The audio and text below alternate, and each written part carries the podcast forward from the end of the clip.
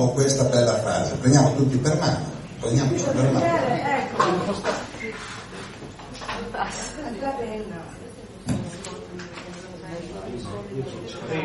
Diamoci la mano. Ecco, la frase da dire dopo aver messo maschile, femminile, maschile, femminile, la frase è molto semplice, ripetiamo, tra di noi c'è amore. Poi un respiro profondo, occhi chiusi. Tra di noi c'è amore. Un altro respiro profondo. Tra di noi c'è amore. Ecco, se facessero così, ecco, infatti, dopo ci riprendiamo per mano più tardi, però intanto, ecco. No, siamo collegati sui treni, sugli aerei, le navi, in sala d'attesa. Se facessero un po' di campo energetico, tanto di guadagnato, perché no? Cioè che cosa manca nella società dove noi viviamo? Manca la compagnia. Manca la compagnia. Ma come manca la compagnia che sono quasi 7 miliardi? Stamattina? Cioè, è come dire a uno che ha 20 milioni di euro che non ha soldi, o è scemo o è un avaro, oppure è bloccato. Allora, facendo questo semplice, cioè, semplice esercizio, tra di noi c'è amore. Adesso, secondo passaggio, a meno che non lo conoscete, chiedete a destra e a sinistra come ti chiami. Proviamo, cioè, che, come ti chiami? Io, io mi chiamo.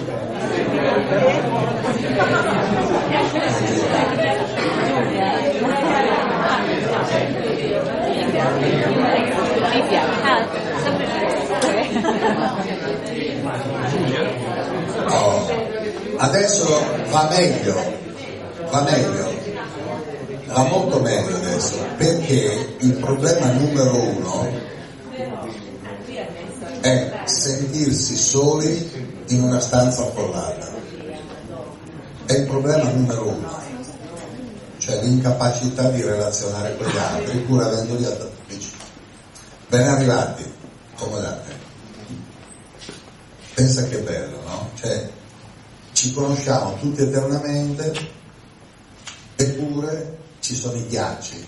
Noi pensiamo che il ghiaccio c'è al polo nord e al polo sud, ma c'è tra uomo e donna, tra, tra persone, c'è il ghiaccio.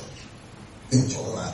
Perché da bambini uno attacca portone su da adulto dietro agli occhiali neri, finta a leggere il giornale?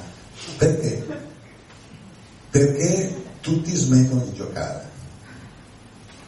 Il miglior gioco che noi possiamo fare è relazionare bene.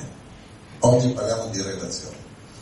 15 giorni fa, mi sono, una mattina sono svegliato e ho detto, eh, tra un po' è finita l'estate. Allora ho chiamato lui e ho detto, quando è che chiudi il 20? Allora ho detto, eh, prima di chiudere, siamo chiusi qui. Ho detto, prima di chiudere facciamo una cena di beneficenza per la onlus, no? E ho detto, come facciamo a farlo sapere? Un po' di qui, un po' di là, hai visto? Sai, da Madrid, dalla Polonia. Perché stare insieme fa bene, mangiare insieme meglio, soprattutto se come stasera noi non mangiamo animali, no? Io dico spesso, ami gli animali? Eh, sei vegetariano? Perché? Dico, ma scusa, allora ami gli animali e li mangi? Infatti io oramai dopo 63 anni su questo pianeta ho visto gente che ah io amo il maiale, dico morto, chi morto? Perché lo mangi crudo? Allora, anche se prosciutto lo chiamano crudo, crudo per cosa? È solo una brutta abitudine. Quindi stasera facciamo una cena vegetariana dove, primo, non, non c'è stato spargimento di sangue, primo. Secondo, mangiare insieme fa bene. Era un'abitudine che aveva anche Gesù Cristo, no? Poi lì si è fermata all'ultima cena, non ne ha fatto più, però l'idea conviviale di stare insieme. Poi cosa facciamo anche? Che i soldi vanno in beneficenza, quindi fare del bene fa bene, chi aiuta gli altri aiuta se stesso. Se però vogliamo scoprire come abbiamo fatto a incontrarci oggi, al di là di Facebook, internet, telefonata, amico così. Indovinate che cosa fa sì che due persone così si incontrano o si reincontrano? La loro energia. No? Cioè, tutto quello che noi abbiamo fatto nelle vite passate, in questa vita, ci ha portato qui adesso. Per quello che bisogna festeggiare. Invece cosa fanno molti quando si incontrano? Parlano del futuro. Ma è come se un uomo e una donna passassero le notti a parlare del figlio e uno dei due a un certo punto dicesse scusa perché non lo facciamo? Già!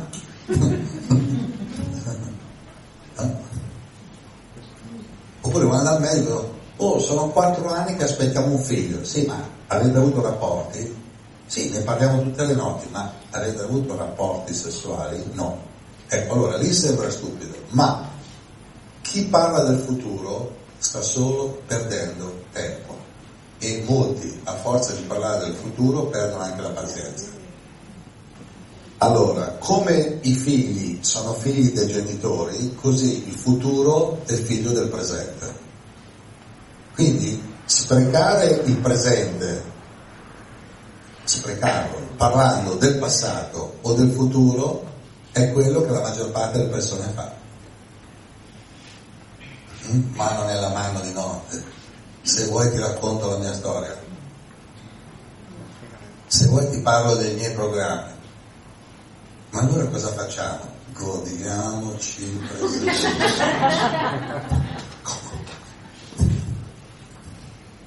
Sapete perché il presente si chiama presente? Perché vuol dire regalo. In inglese è rimasto ancora present, vuol dire presente e regalo. In italiano fino alla seconda guerra mondiale uno andava a casa di uno e portato un presente ha preso piede il regalo, che viene da res, cosa. Quindi, quindi noi dobbiamo vivere nel presente, sapendo che il presente è genitore del futuro. Allora io ho creato storia dell'arte organica. Cioè praticamente tutta l'arte è inorganica uno dice sta tre ore davanti alla Gioconda, ma mettiti davanti alla prima che incontri, che è meglio, no? Almeno dice come va? No, mi manca Leonardo. perché? Sapete perché l'arte inorganica attrae di più di quella organica? Perché l'arte inorganica non parla. Quindi questo present, questo presente, ma perché non ce lo godiamo? Io mi auguro che in questo istante miliardi di esseri abbiano la possibilità di godere il presente. Siamo in un albergo, prima una via è per finita, stavano partendo, e un altro dietro filosofo, tutte le cose devono finire. E il terzo ha detto, però è finita bene, dico, ma che è un funerale?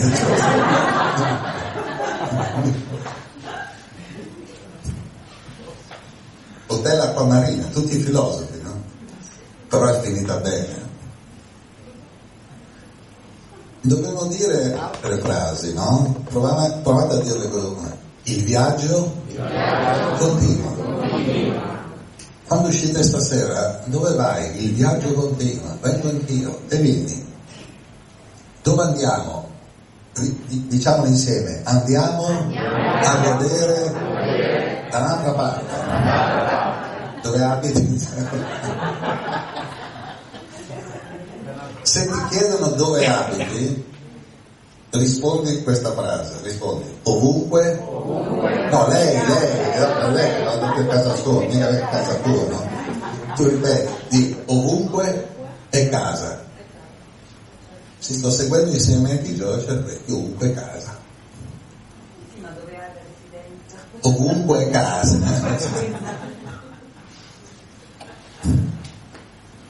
Pensate, se uno pensa, io vivo qui adesso, ogni momento è un regalo, ovunque casa, dove è finito? Dove è il problema? Dove è il problema? Non c'è. Solo che noi siamo psicodipendenti, fanno le cliniche, ha fatto San Patrignano, eh? pensano che le droghe sono cocaina e eroina e le informazioni sbagliate non sono droghe. Le informazioni sbagliate sono droghe.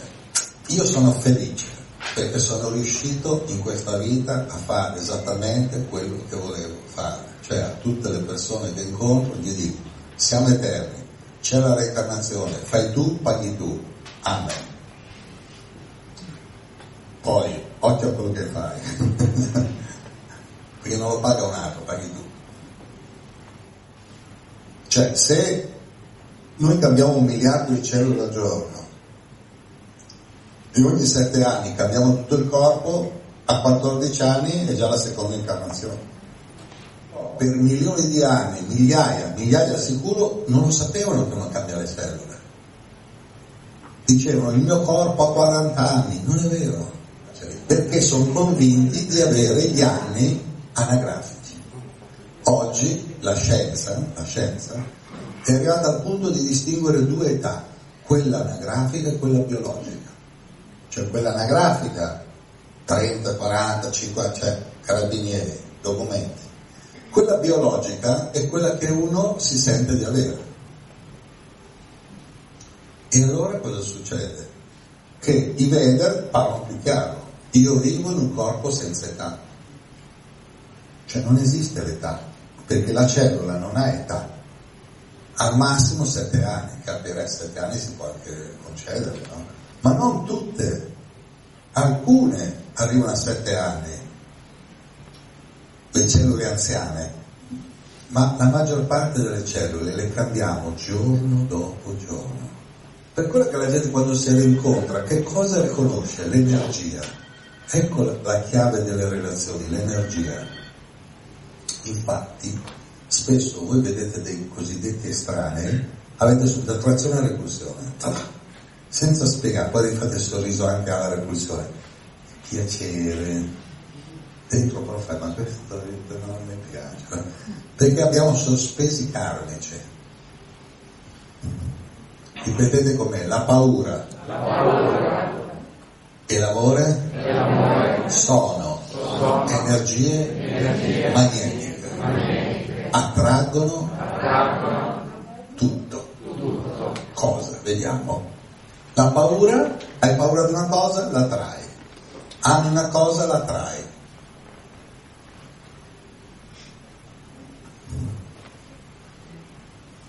Per cui mettiamo un esempio, uno ama il mare e va in mare, ha paura di affondare, affonda. Cioè nel senso che in contemporanea i due magneti attraggono sia quello che ami quello di cui hai paura.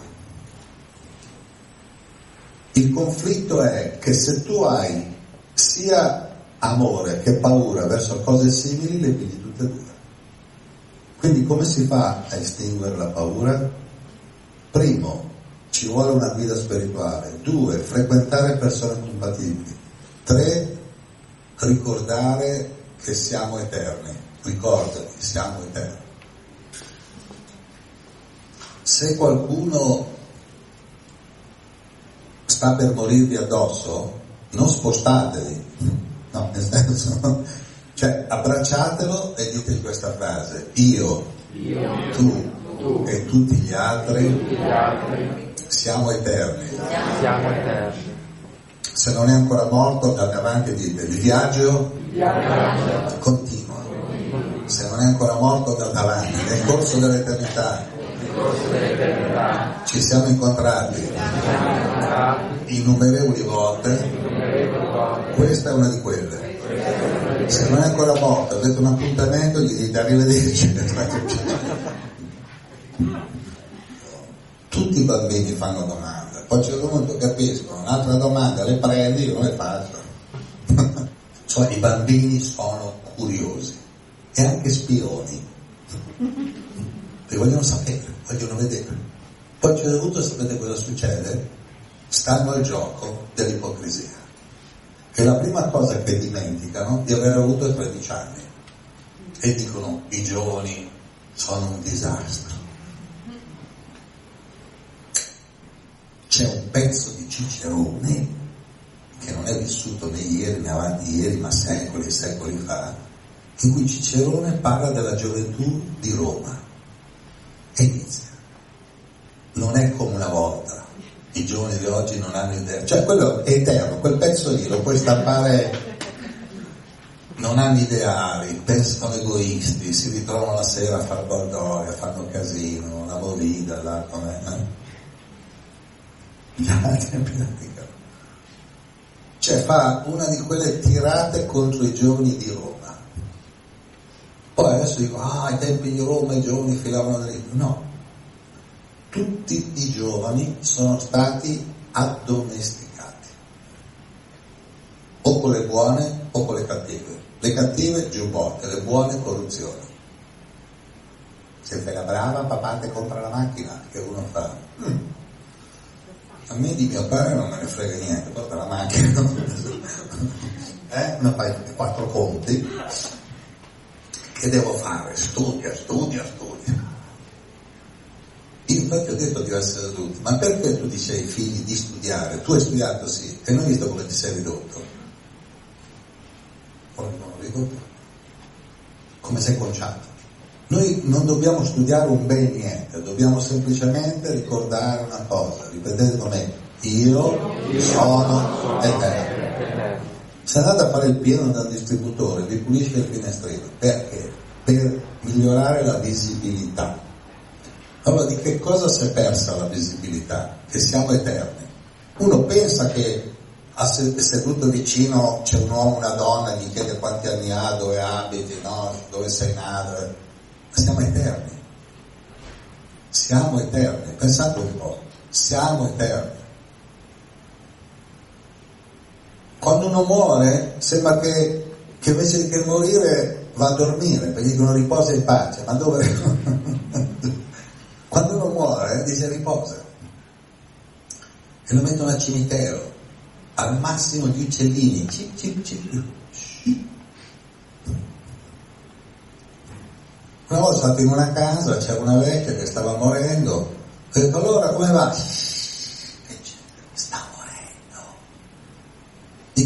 Bene, parlano piano, no? no. Gliel'avete detto che sta morendo? Ma è una sorpresa.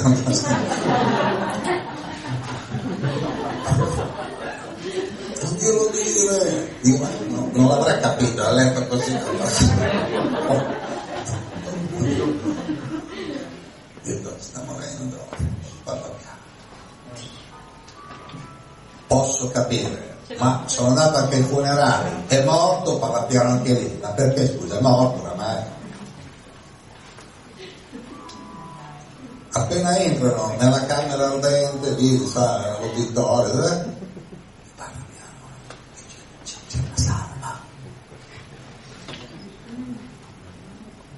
Sai perché parlano piano? Perché niente avviene a caso. Perché quando uno sta per morire diventa chiaroveggente e sensitivo. Allora uno sente che gli sta leggendo dentro, allora dice io lo frego, parlo piano, ma ti becca. Per quello che i deliri, vecchietti in punto di morte, traditori, porci, via, parente, no? Dottore, la nonna da fuori da nato calmate, calmate, calmate. Porci! Ecco, adesso sta meglio. Ogni autore, la fine per tutti, pago io. Pensate che in America hanno fatto una statistica che il 70% di tutte le medicine usate negli Stati Uniti d'America vengono usate negli ultimi 15 giorni di vita del moribondo. Cioè, in poche parole, se negli Stati Uniti tutti morissero 15 giorni prima, si risolleva la, la bilancia dei pagamenti. Solo che, solo che chiudono le industrie farmaceutiche. Cioè, capite, no?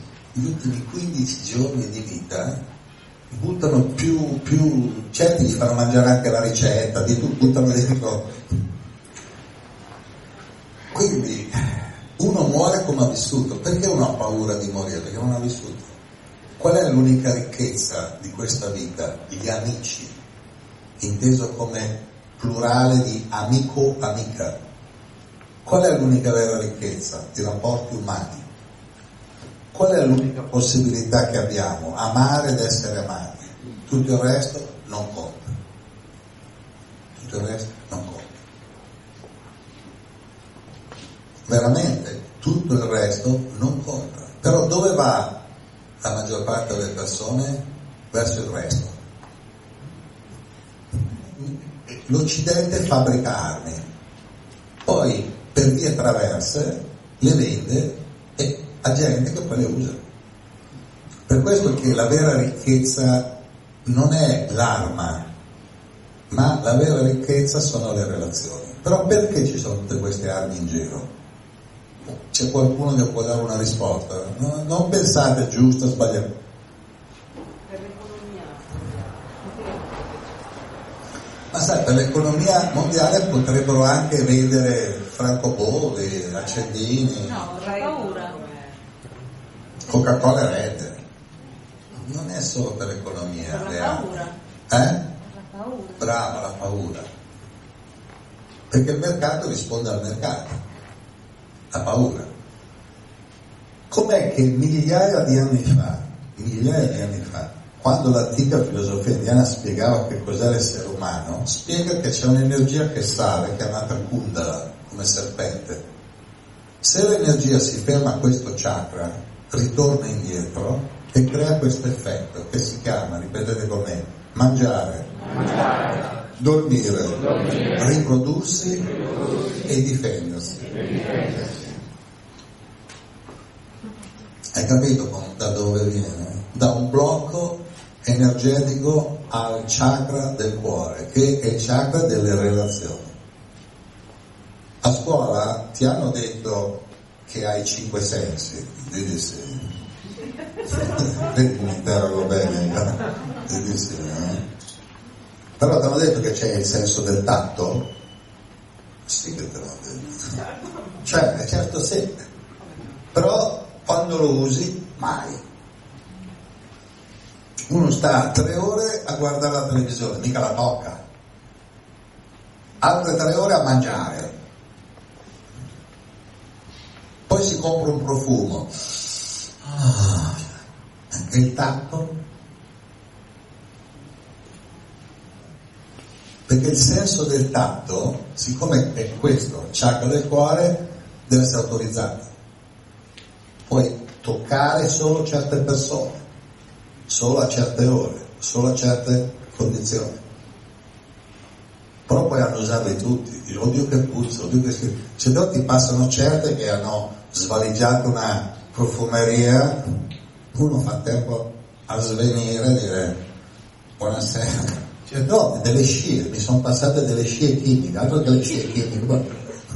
Uno ha mandato e dice, ah, stiamo attenti alle scie chimiche. Ma io sto certe scie, ragazzi, cancerogene, proprio. all'altezza d'uomo cammino. E mica reati, denuncia. Carabinieri, prossimo carabinieri, una mi tocca, arriviamo. Allora perché il tatto è fuori legge. Lo sapete quando Cristoforo Colombo è sbarcato la cosa che ha colpito di più i marinai? Che erano tutti nudi, loro, non i marinai, loro. E sono andati incontro ai marinai toccando. Allora, quando gli uomini toccavano, i marinai in generale, quando sono arrivate anche le ragazze hanno detto, ma questa è l'America. no, nel senso, è da lì che è venuto fuori. Hanno trovato l'America lì. Anche nel film, non so se l'avete visto, però tipo gli ammutinati del Bounty, quando questi sbarcano in Polinesia sono stati abbracciati dal capo tribù, da tutti i guerrieri, da tutti e poi sono arrivate le donne, e quelle che si sono ammutinate, allora qui in Inghilterra eh? Pensate che i discendenti di quelli lì sono ancora là, c'è ancora qualche biondo mezzo inglese che, sparpagliato nelle isole della Polinesia. Perché per le popolazioni chiamate dal bianco, dalla razza bianca primitive, il contatto non era negativo. C'erano due cose. Uno, che le donne andavano a seno scoperto e toccarsi non era da niente di... cioè normale, come guardarsi. Invece qui hanno creato 50, 100, 1000 persone tipo allo stadio. Io l'unica cosa che fa piacere negli stadi che almeno si abbracciano quando fanno un gol. Fate più gol, non so. cioè ci deve essere la motivazione, non c'è l'abbraccio fine a se stesso, no? Non è che dico, senti, mi devo ricaricare un attimo, no, aspetta che fanno il gol, vabbè, aspetta. Gol, oh, subito, abbracciare subito la tifosa, no?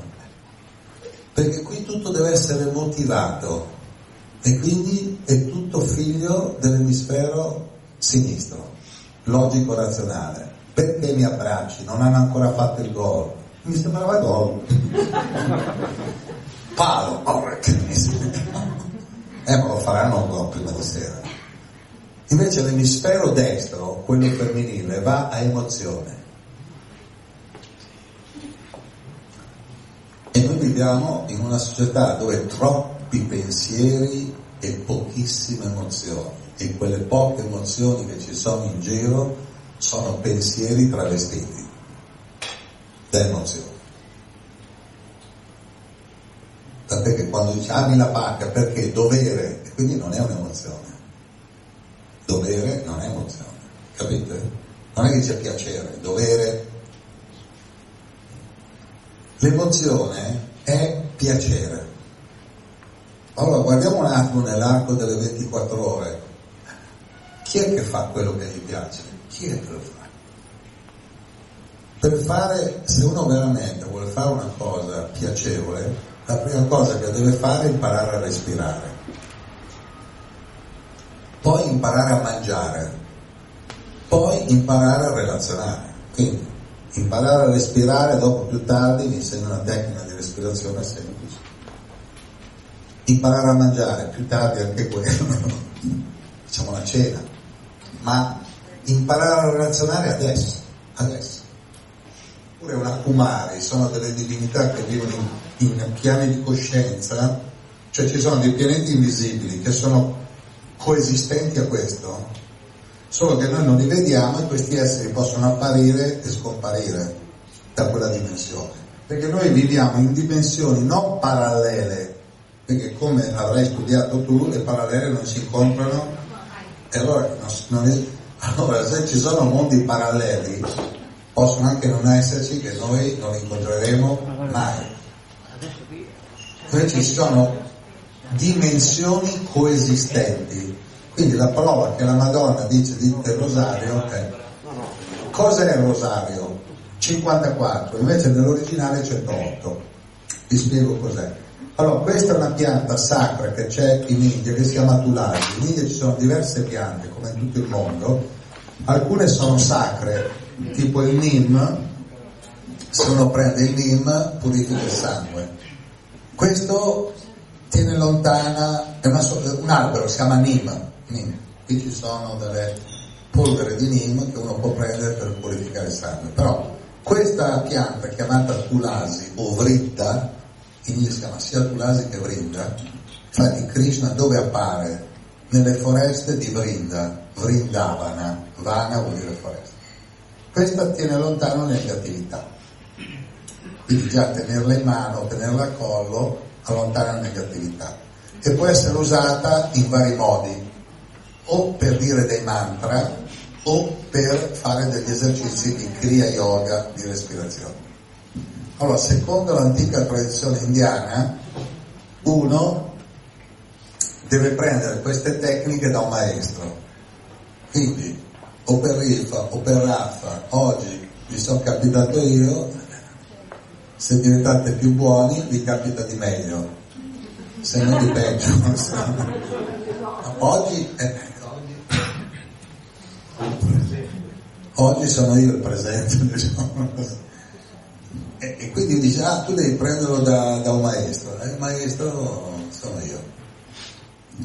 Pensate che io quando andavo a scuola definii la scuola il mattatoio della mente, perché avevo i miei compagni massacrati mentalmente, fisicamente non c'è un graffio, tutto pelle liscia, facile, mentalmente massacro. Quindi, come si fa a usare questo? Si usa con il dito pollice e il medio, sgranando.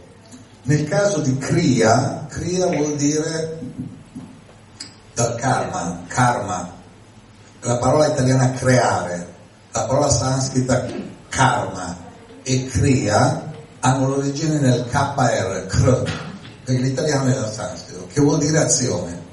Quindi kriya vuol dire azione consapevole, karma vuol dire azione e reazione. L'italiano creare vuol dire che ogni azione crea qualcosa. Qui l'hanno diviso in causa e effetto, ma l'effetto è già nella causa mentre diviene. Come il bruco diventa farfalla, così ogni azione diventa effetto, che a sua volta può creare altri effetti. Allora, qual è la, l'attività che ognuno fa 24 ore al giorno e non se ne rende conto? Respirare. Allora, per imparare a respirare, vi consiglio di sedervi comodamente, no? No, adesso lo faccio io, poi uno impara, non è che lo facciamo qui, qui stiamo per imparare, no? Ci sono 108 grammi di questa tulasi, che sono i 108 marma, cioè in ogni corpo ci sono 108 punti energetici che prendono energia e la trasformano. Quindi l'energia che prende e trasforma è quella femminile, l'energia che dà è quella maschile. Per quello che anche nel Vangelo c'è una donna e Gesù fa io la trasformo in maschio, nel senso in colui che dà, in colui che semina. Perché l'energia femminile prende e trasforma.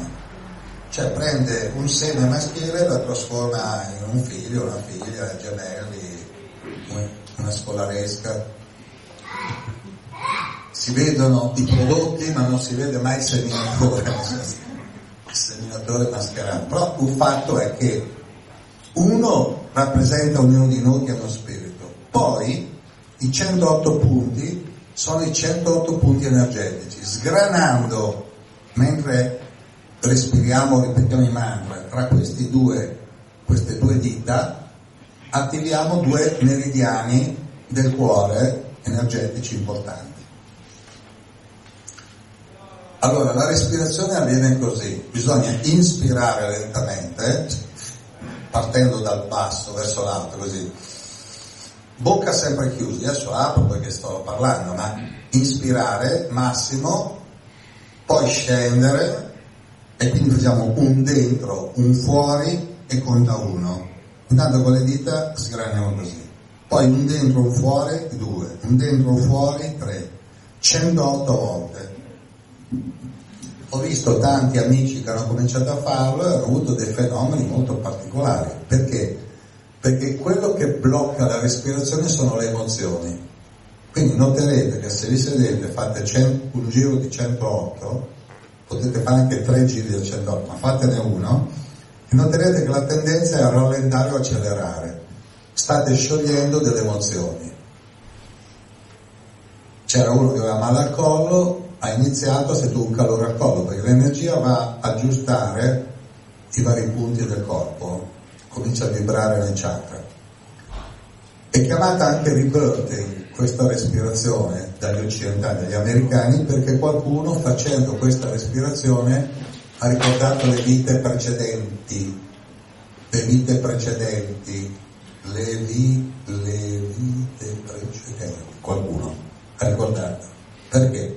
Perché mentre respiri senza interruzione, quindi su, giù, su, senza interruzione, cioè andare più su possibile e più giù possibile lentamente, continuamente, intensamente, in modo circolare, 108, potete avere anche ricordi di vite precedenti. Tu mi hai chiesto, questo è un esercizio, poi ne parliamo, e poi molti raccontano dei fenomeni che gli succedono durante questo.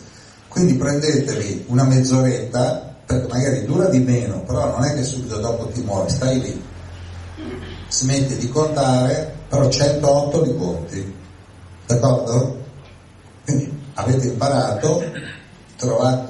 Yogananda dice se non puoi andare sull'Himalaya vai in una stanza tranquilla, chiudi e respira. Cosa devi fare? Cria. Il programma si chiama Cria Yoga per tutti. Baci. Hello? È importante la mano Con con destra. con la mano destra, perché così attiviamo l'emisfero handicappato, quello sinistro, lo alleggeriamo, lo alleggeriamo. 108 tra ispirare No, una respirazione si divide in due parti. Primo tempo, tutto su, secondo tempo, tutto giù. Non ci deve essere interruzione, mai, né mentre hai finito giù, né mentre vai su.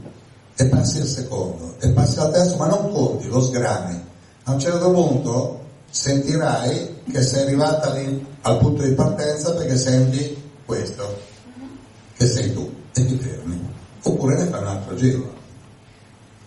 Questa respirazione, Yogananda dice che se uno fa 8 ore al giorno di questa respirazione per un anno è come l'equivalente di un milione di vite. Adesso non esagerate, che lavoro fai? Respiro.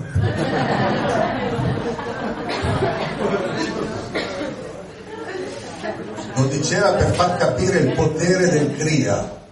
Kriya.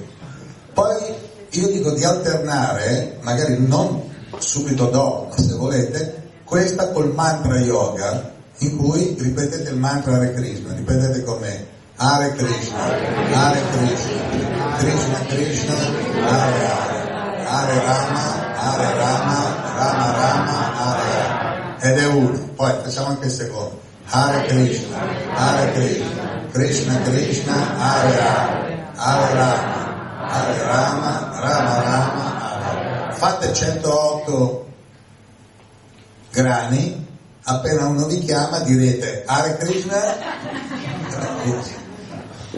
viene spontaneo. Dopo viene spontaneo dire Hare Krishna, anche apri la, apri la pinera, oh Hare Krishna, cioè, perché Hare è l'emisfero destro, Krishna è quello sinistro.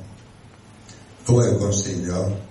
Quando uno ti capita da vicino, chiappalo, chiappa, chiappa tu, il braccino, il braccino tuo, anche l'altro braccino, come gli handicappati. Poi ripeti questa frase, se ami qualcuno, lascialo andare. Eh, grazie. Io mi metto in salvo a un certo punto. Cioè, praticamente quando tu inspiri, piglia, inspiri, e poi dopo espira, espirami. Noi dobbiamo fare l'errore dell'Occidente è la costipazione emozionale, tutto mio, e non restituisce all'universo. Per quello che la paura di morire la paura di dare. Vi fate 108 kriya o 108 mantra, poi camminate un po' sulle acque e poi mi telefonate. Nascere, vivere e morire vivendo solo attraverso l'emisfero sinistro vuol dire una vita a metà, vuol dire sopravvivenza, vuol dire tristezza, valle di lacrime. Qual è la sorgente della felicità? Le relazioni. Diamo per buono che uno dice, ah, io ho una relazione con Dio. Bravo, brava. Hai una relazione con Dio. Bravo, brava. Con la testa così. Bravo, bravo. E con le creature di Dio? No, quelle no.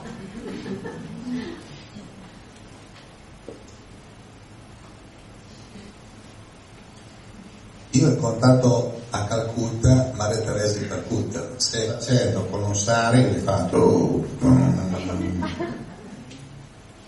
da dove vieni? La voce un po' così da, da boss, da dove vieni? Italia, Italia. Torna in Italia deve mangiare poi.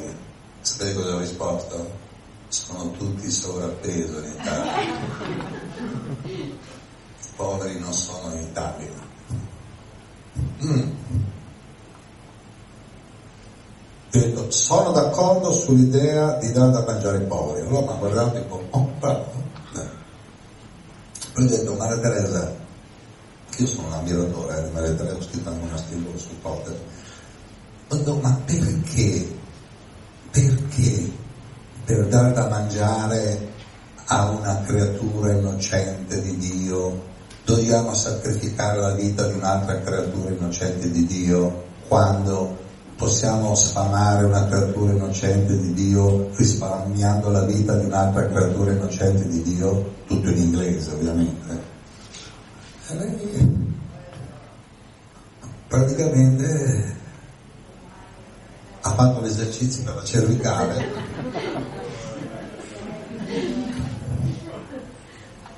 adesso allora chiediamoci ami Dio? Sì, e le creature? Si dice quali? Tutte le creature, non le ha create Dio? Tutte, come va con le creature? Perché è comodo dire, io amo Dio, io credo in Dio, le creature alla larga. Cioè, poche parole, dopo uno muore in colpa di ma voi ma cosa hai creato, disgraziato? Gentaglia.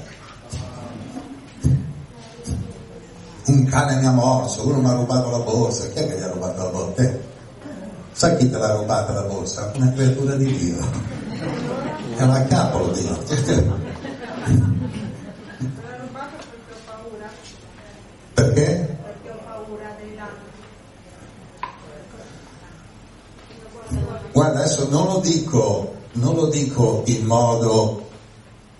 Guarda, ti regalo subito un libro per pareggiare, dagli sto libro, eh? un regalo, lo accetti? È un mio presente. tu hai ancora la fortuna di appartenere a quel gruppo minoritario di abitanti del pianeta a cui si può rubare qualcosa. cioè quelli a cui si può rubare sono una minoranza etnica, tendenzialmente bianca.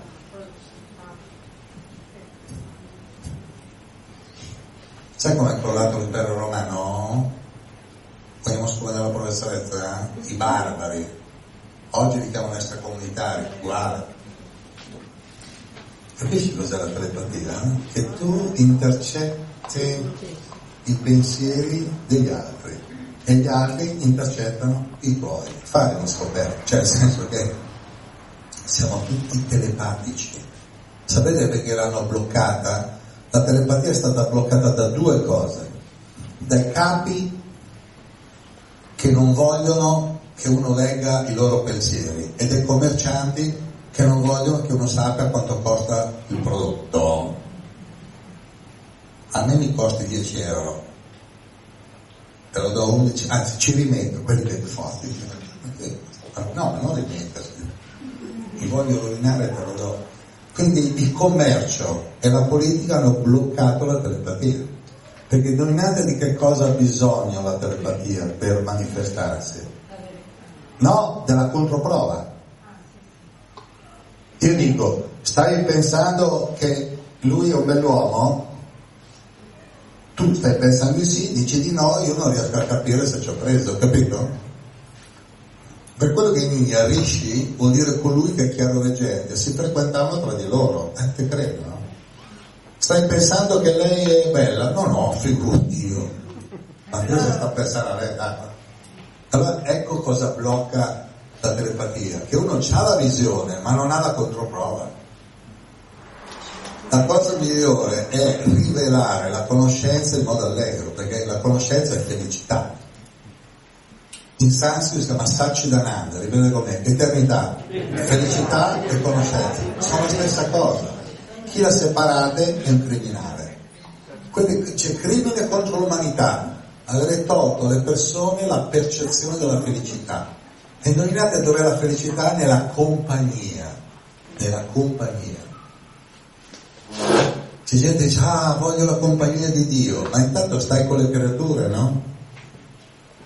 Se vuoi di anche povere creature.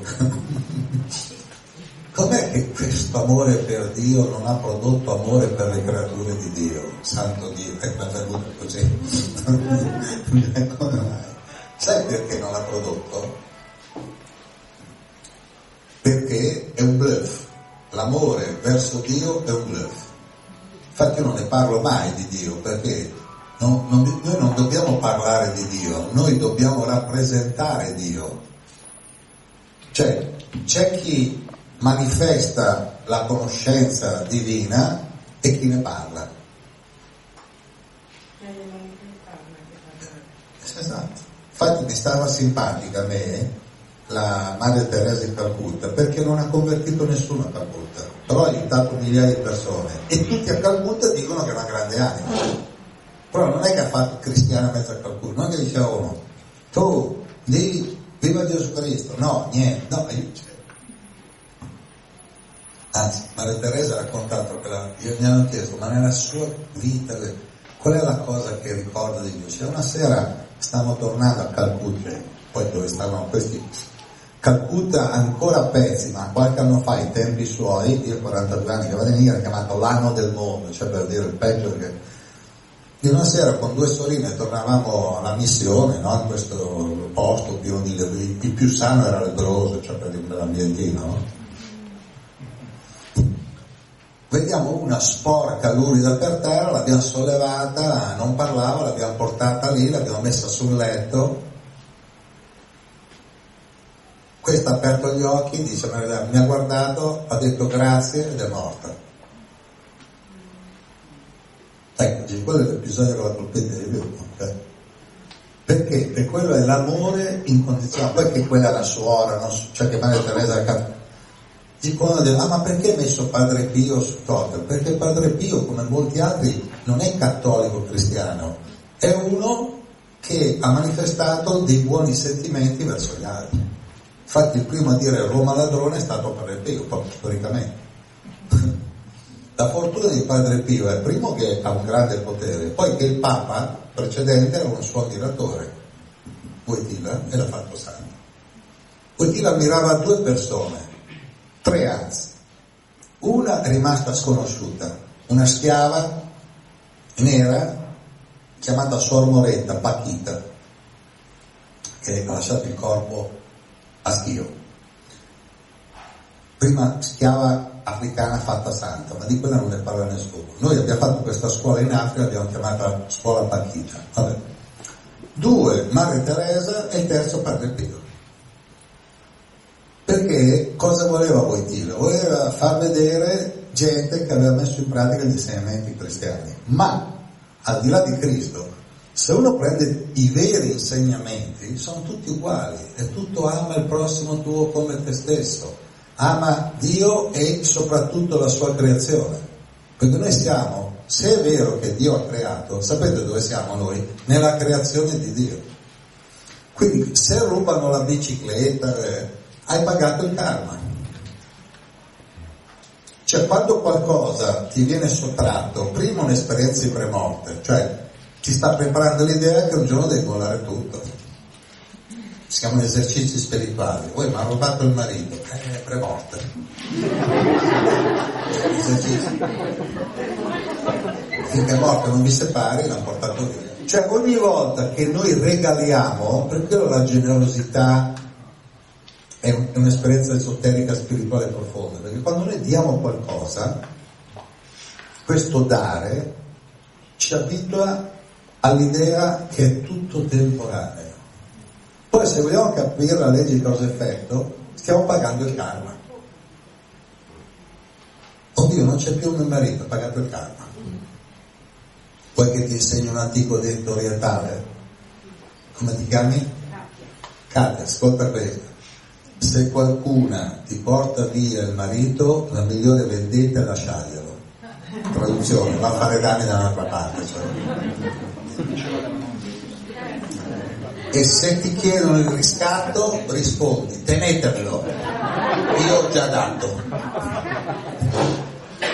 Va bene anche per la moglie, se uno ti porta via la moglie, la migliore vendetta lasciargliela, anzi ringrazia. Ma io faccio un esempio, no, faccio un esempio, faccio un esempio di due credenti, due, due uomini credenti. è difficile trovare due uomini credenti, però nell'esempio mio ci sono due credenti che a orari diversi vanno in chiesa. Il primo fa, Signore, pietà, ti prego, liberami da mia moglie. Chiaro, lui non sarà sempre ammazzata perché sta all'inferno, però prega, Signore, ti prego, tutti i giorni, cinque minuti vai in chiesa in ginocchio, Signore, ti prego, libera, è un inferno. Poi il Signore procederà, va bene. Stessa chiesa, non ti va mica un altro a orari diversi, si mette là quasi nello stesso inginocchiatoio a dire Signore, sono solo, dammi una donna. Ne create tante, me ne basta una. Chiedo tanto, tutti i giorni. Oh, dai, oh. Voi sapete dopo sei mesi come andrà a finire? Eh? Che il primo arriva e fa Signore grazie. Grazie. Dio mio grazie. Anche una lacrima. Lo sapevo. Volete sapere chi è entrato dopo? L'altro che ha detto Signore grazie, fiori, candele. Quella ha mollato uno e si è messa con l'altro. Quindi quello che è l'inferno per uno può essere il paradiso per un altro. Hai capito com'è la musica qua? E quindi tutti e due pregavano quella è, beh, allora facciamo un bonifico, spostiamo. bonifico è l'equivalente economico del miracolo, cioè nel senso prendiamo una che fa l'inferno di là e la ricicliamo come il paradiso di qua. Per cui quella, da quello si beccava insulti, da quest'altro solo lodi tradotto in pratica è come le scarpe. Tutti noi andiamo a comprare le scarpe, ognuno al di là della bellezza cosa sceglie? Una scarpa comoda per fare strada. Faccio un esempio, no? tu sei venuto con lei, ognuno dei due è come una scarpa per la, no? Scarpa vecchia, Se tu calzi con lei e lei calza con te, eh? una Z sola, eh? calza, potete fare un bel pezzo di strada insieme. La prova del fuoco vediamo se calziamo. sì. E quando non calza, no, c'è la Caritas, la dai alla Caritas. Ci sono i contenitori della Caritas, la metti lì e qualcuno la calza. Insomma, non si butta niente, dai. Eh. Però è inutile che tu stupidamente cerchi di andare con le scarpe belle, se sono strette, anche se sono le scarpe più belle dell'universo, non vai da nessuna parte. Per questo che molti che hanno la fissa delle scarpe strette, quando se le levano dicono mi sembra di rinascere, guarda io da bambino ho beccato alcuni che si levavano le scarpe strette e dicevano ah mi sembra di rinascere. Allora io allora credi nell'incarnazione? No,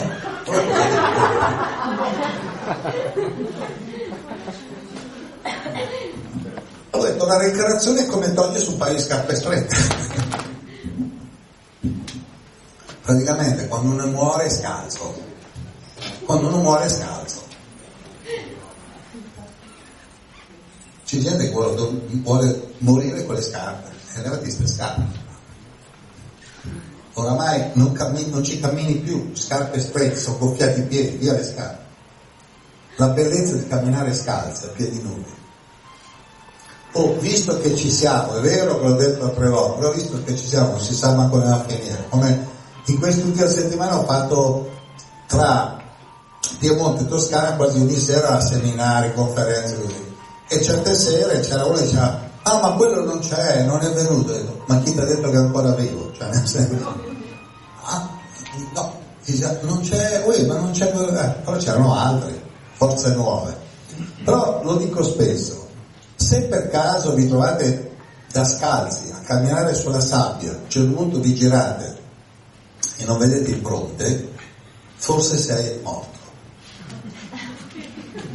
Se vai allo specchio e per quanto dilati la pupilla non vedi nessuno, forse sei morto.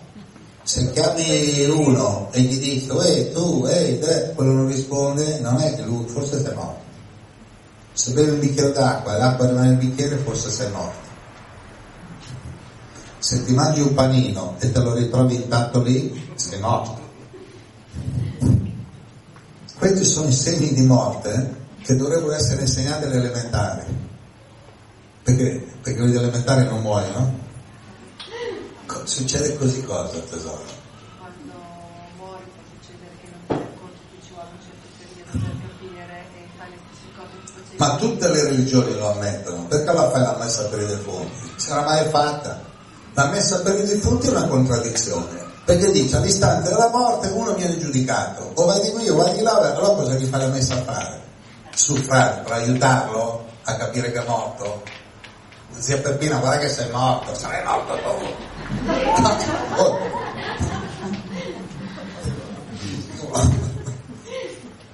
Cioè, detta così, ma chi lo avvisa il morto che è morto? Avvisano i parenti, il comune, quelli delle pompe fu. È morto? Siamo noi, guardi. Sì, Senti, quando mio padre ha lasciato il corpo, ascolta, no? Ti ricordo uno di Asclepicena, Damiani, perché mia madre voleva che loro vivevano a Rimini, noi eravamo delle Marche ma vivevamo a Milano, poi si sono trasferiti a Rimini perché mio fratello viveva a Rimini, vivevano a Rimini. Ha fatto venire su questo Damiani. Allora Damiani arriva, dico, ehi Damiani come va? Dico, va bene, fa mio nonno pompe funebri, mio padre pompe funebri, io pompe funebri. Io subito ho detto, guarda, ti faccio una proposta, vedi, ho fatto sto libretto, perché non lo regali a tutti i familiari dei defunti? Uè, l'avevo quasi convinto. Cioè dai una speranza, però cioè, non se l'è sentita. No? Ti muore qualcuno, pompe funebri Damiani, quanti parenti? 50, Giorgio Cerpetti, la reincarnazione. Diamo speranza. C'è un'omertà altro che mafiosa. Tu ti è andato in paradiso, se gioca a pallone, è lassù che gioca a pallone, ma è lassù che presenta, è lassù che scrive, poi si incontra con Corrado, poi va di Però posso dirti una cosa. Delirio? Cioè, come siamo messi? Qua altro che l'abisso, cioè i clienti, i SIDA hanno una caratteristica che non muoiono, quindi lì pompe funebri sull'Himalaya ce ne poche, da dimenticare. però, no, però scherza proprio energia, c'è un'altra cosa intorno. Ma è chiaro che c'è un'altra cosa, c'è un disincarnato. Adesso è morto quello che ha fatto Ghost, quello lì è morto perché gli ha preso il colpo quando ha fatto il film, no? Ecco, eh. Eh vabbè, ma il colpo ci mette, eh. Se vuoi ti do un colpo adesso, l'effetto... Ti do una botta qui, l'effetto affanno lo pigli. Però se i parenti riuscissero a percepire questa cosa, Patrick Swayze, fammi finire, se no la professoressa mi boccia, dopo. Patrick Swayze ha fatto Ghost e gli ha preso un colpo, ha fatto la città della gioia e ha preso un altro colpo, ha voglia di dire Dirty Dancing, che tra l'altro vuol dire ballo sporco. Dico, eh, ma questo qui poveraccio il film peggiore l'ha fatto lui, cioè nel senso che era entrato così nella parte che alla fine è morto. Dove? Al pancreas, mancanza di zuccheri, quindi amarezza. Lui quando ha fatto il film Città della Gioia, lo disse, eh, eh, lui ha detto, quando ha girato il film, ha girato a Calcutta, lui disse questa frase, Patrick, dice, la mia vita è cambiata, sono veramente amareggiato, produzione, per un po' cancro al pancreas, poi di cosa è morto? Il dottor Cerquetti che fa. Se invece ci vuoi Patrick, lì un po' qua, quanti milioni di dollari hai? Ta, metà ma quale ricerca? Metà andiamo da mangiare poi, quale ricerca? Mica devi cercarli, te li dico io dove stanno. Metà per la ricerca dei poveri, qua i poveri ne abbiamo a milioni, capito? Si è sentito in colpa con se stesso. E ha preso il coccolo, pam, pancreas, non si digeriva, non digeriva se stesso. Si sentiva in colpa che ha fatto dei film che non a caso l'ha fatti lui. Guarda, Città della Gioia e Agosto due film bellissimi. Uno, perché ti fa capire che là, anche nella miseria nera, persino il nano va là a bussare e dice, oh, c'è uno che sta male. Caspita, tu come stai? Sta... Cioè uno che dici, sta a pezzi, va a chiamare il dottore dicendo c'è uno che sta male. Vedi quello lì, ma tu come stai? No, abbastanza bene, sei il nano, quello che portavano in giro. Eh. L'altro gli fa vedere che non muore. Cioè tu muori e vedi te stesso lì. Poi fai col medium lì, canalizzi, però alla fine te ne devi andare. Poi la scena finale delle ombre delle, che lo portano via, no? Delle figure, cioè te ne devi andare. È un modo di dire, tutti dobbiamo uscire dal corpo. Solo che pensano, gli metti un bel vestito, la cravatta come i faraoni, lo metti nella tomba e buonanotte. Poi dov'è? E lui riposa in pace. Ma dove? Al cimitero. Allora andiamo al cimitero. Cioè se adesso io metto dei fiori lì, se cosa metti? E non, per Luigi. Ma Luigi chi? Ma perché allora se metti la foto c'è Luigi. Allora perché lì uno è stupido? Come fai a pensare che Luigi è lì? Andiamo da zio Luigi. Andiamo, eh. Andiamo lì, andiamo lì. Zio Luigi ci manchi. Ma bisogna dire, non so, zio Luigi dovrebbe scrivere, non sono qui. Capiamoci. Ognuno di noi è eterno, non come Giorgio Cerqueti o come Werther, quelli sono nomi, come lei che voleva definire. Cosa vuoi definire? Godi e basta. Godi, chiudi gli occhi, godi, goditi. Chi c'è, indovina chi c'è? Il tuo karma. C'è chi è arrivato, suona la porta, chi è? il tuo karma, no? Dove suona il telefono fa, io so chi è, chi è il tuo karma, che mica il mio, sono che mamma mia, tu. Il tuo karma non bussa da te, il mio bussa da me. E non è che dice, voi scambiamoci il karma, non è scusa, no? Ognuno è il suo. Gli accordi, in America c'è un gruppo di scienziati, questo è vero, io sono stato nove anni in America, perché quando è iniziata l'era digitale, i computer hanno detto, guarda, facciamo così, primo che muore di noi, a mezzanotte, manda un'email. Poi è morto uno, email zero. Dopo quattro anni è arrivato. Poi ha detto, e ha scritto, usato la sua casella, no? ha detto, ma non è mica facile qua, dall'aldilà, mandare un'email, no? Cioè in questo periodo mi sono ricordato, ma c'avevo talmente tante altre cose per la testa, e ha mandato, dice, voi rispondete qui che io leggo, no? Stessa cosa è successa con mia madre, stessa cosa è successa a un sacco di gente. Quindi è possibile anche comunicare dall'aldilà, ma perché non cerchiamo di comunicare nell'aldilà? Eh, facciamo una pausa, quarto d'ora. Poi dopo, quando ricominciamo, perché non ci diciamo ognuno cosa ha capito, cosa vorrebbe capire? Invece di fare quello che si può chiamare un ascolto passivo, perché non facciamo una cosa interattiva? Facciamo una cosa, chiudiamo adesso questo istante dicendo, facciamoci la domanda, qui ci sono 50 persone, chiediamoci, mi piacerebbe avere 49 amici? Riflettiamo un attimo. Intanto ripetiamo la frase, chi trova un amico trova un tesoro. Oh, qui altro che la caccia al tesoro, è già cacciato, è già trovato. Qui ci sono 49 tesori. Sapete cosa bisogna fare per valorizzare questi tesori? Cioè, se siamo 50 e ci sono 49 tesori, cioè quindi 50, io ho compreso, ma ne vedo 49, quindi io sono il tesoro suo, giusto? E lei è il mio. Quindi chi è il più bravo? Chi fa la prima? Non la prima comunione, la prima mossa la prima mossa, vai incontro. Quindi facciamo così, facciamo un quarto d'ora di intervallo e veniamoci incontro, va bene? Capito il punto com'è? Molti hanno delle conoscenze, dicono che la gente non è pronta, prepariamola, prepariamoci. Ci conosciamo tutti eternamente. Se tu studi India e Sanscrito, sicuramente sono ricordi delle vite precedenti, poi vuole riprovare a fare, ci riesce e si spaventa. Sai cosa dicono in sanscrito, tradotto in italiano? Se non sei un guru, trovati un guru. Dove guru vuol dire guida spirituale che ti porta dal buio alla luce. Indovina qual è la luce? Tu sei la luce. Tu adesso sei nel buio, modo di dire, no? Perché ti sei dimenticata di essere luce. È, è come l'aquila che pensa essere un pollo. Tu sei un'eterna, un'anima eterna che pensa di essere un corpo mortale. Quindi la luce, tu sei un essere di luce.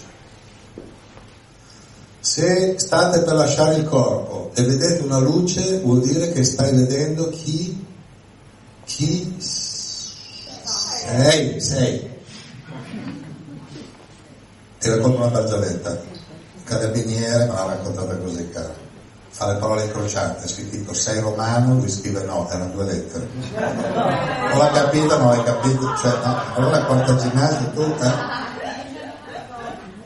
se lasci il corpo, ma anche perché uno può lasciare il corpo anche da vivo, se ma viaggi fuori dal corpo e vedi una luce, chi è quella luce? Io. Oh. Quindi vedi una luce che tu stai riflettendo verso l'est, l'est, l'Estonia, no, est, paese dell'est, la Polonia, l'acqua verso l'esterno. Quando uno si guarda allo specchio, quell'immagine è ri... No. Sai come spiega Yogananda? Yogananda lo spiega perché Yogananda era in America, doveva spiegarlo, però prima di Yogananda, Yogananda usa il cinema. Andate al cinema, guardate lo schermo, c'è un incendio, finito il film, andate a toccare lo schermo, non è bruciato. Guardate un altro film, c'è un'alluvione, finito il film, vai a toccare non è bagnato. Uè, ma com'è questa storia? Eppure ho visto l'alluvione, ho visto l'incendio. Siccome, perché quello che tu proietti sull'anima, sull'anima non lascia tracce, però sulla mente sì, occhio. Quindi il rapporto prima delle proiezioni cinematografiche era lo specchio. Tu hai una faccia brutta, ti guardi allo specchio, vedi una faccia brutta, vai via, un altro guarda, non la vede più. Perché lo specchio riflette ma non tratta, tratta, tratta. E vabbè, ma faglielo dire a lei, questa In che anno sei nato? 82, in che anno eri morto? 86, cosa hai fatto nell'87? Ci ho messo un anno a capire che ero morto, ed è nata bene sono certi che rimangono lì dove sono morti per mille anni chiedendosi cosa è successo. Certi che lo fanno da vivi sono inebetiti. Dice cosa è successo? È morto mio marito, allora ah, sia è morto mio figlio, non si sono più ripresi. Però se fossero morti loro, tu non li vedi, sono inebetiti. Cioè è morto qui e qui. Che si chiede, ma cosa è successo? nessuno mi aiuta, nessuno mi capisce, nessuno mi parla, povero me.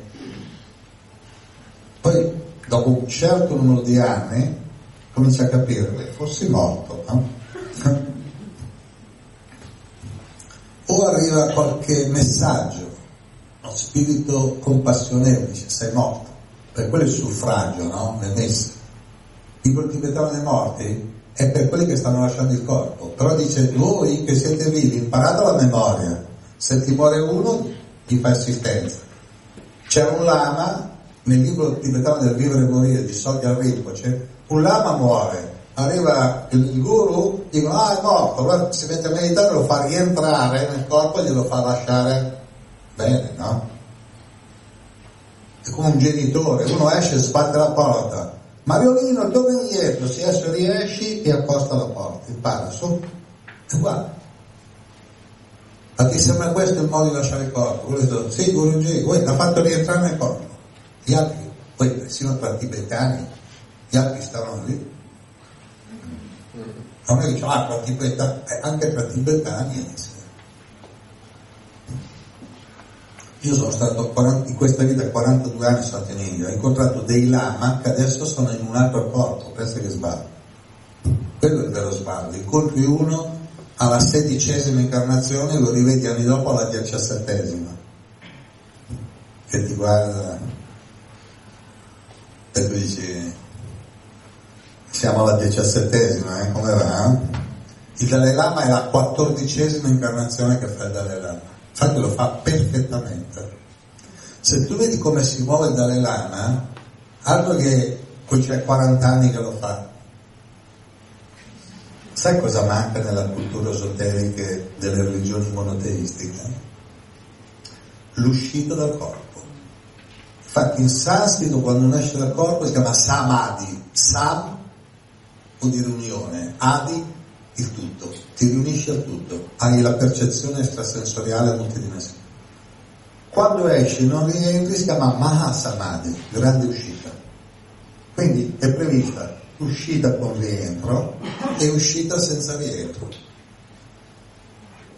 Sono 55 anni che mi sento dire ma nella vita precedente eri proprio tu? O un altro? Se uno non riesce a capire la parola tu, io, io, ti.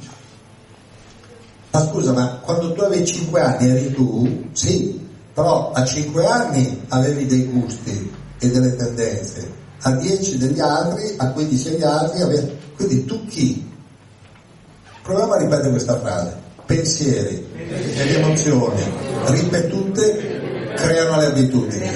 Le abitudini ripetute creano il carattere. Quindi è chiaro che variando il corpo, variando le stagioni, cambiano anche le abitudini. Quindi tutti, ci ma nella vita passata eri proprio tu. Io sono Giorgio Cerquetti, quattordicesimo, delle lava burra. Sono 14 vite che faccio la cervello, ma mi viene bene, guarda. In questa vita mi chiamo... Sapete cosa vuol dire Dalai? Sembra un nome sardo, infatti in sardo ci... no. In Sardegna ci sono, c'è chiamano Dalai, altro dell'Ae. Ma non sono anno però. Eh. Dalai in mondo vuol dire oceano. Osho, quando l'ha saputo, ha detto oceani Osho, il diminutivo oceani, Osho, Osho. Ah. Dalai Lama, il nome era dato ai mongoli.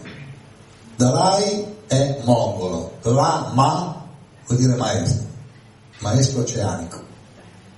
Infatti vedete, se no il Dalai Lama è un oceano di saggezza, ma traduci questo Lama è Dalai, Dalai dal mongolo Dalai. Avete capito l'esempio?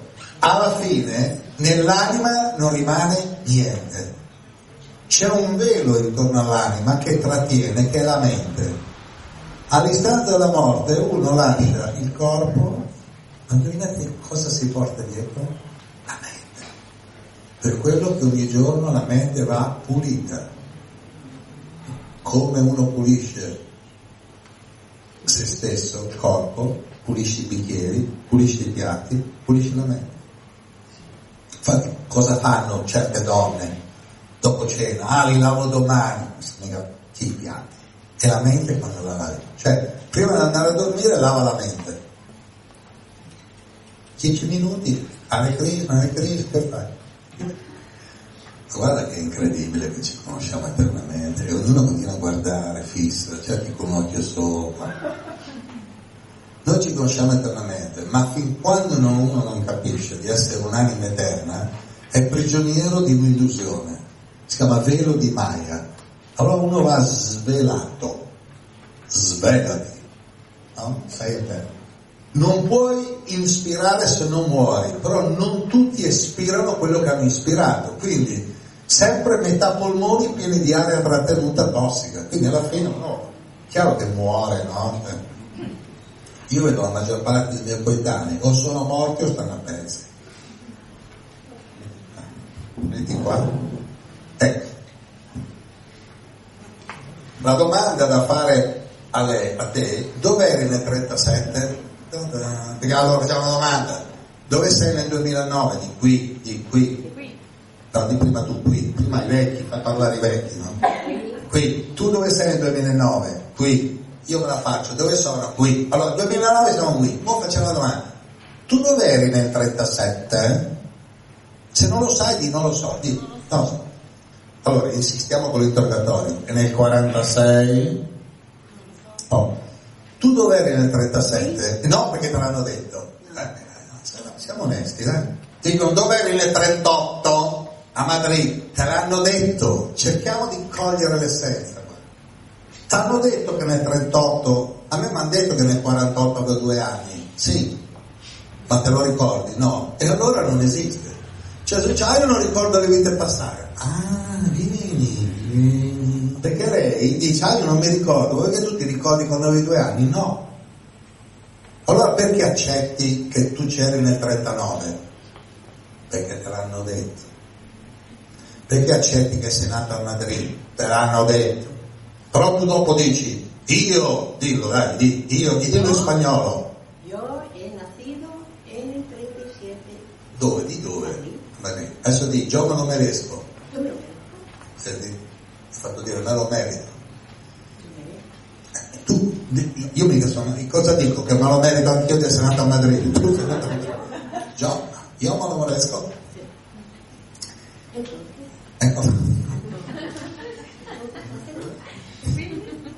E quindi lei, in buona fede, riferisce una cosa che non ricorda di questa vita, figuriamoci le vite passate. Però nel cervello, nella mente, frullano strani ricordi e vengono fuori o con la febbre alta, o con l'alcol, o con gli allucinogeni, o con la febbre, o con l'orgasmo. Fermo, no? non, non è sentito, vieni qui, figliola, salvati. Dice, oh, ci sono due nudi, allontani i bambini, ma glielo vuoi dire come sono nati questi bambini? Da bambino mi ha detto la cicoria. è con un mastaggio. La, Non lo sai? La cicogna. La sai la barzelletta della cicogna? Un bambino dice alla zia, zia, zia, perché non hai bambini? E la zia fa, eh, perché la cicogna non li porta. Allora il nipotino fa, zia, cambia uccello.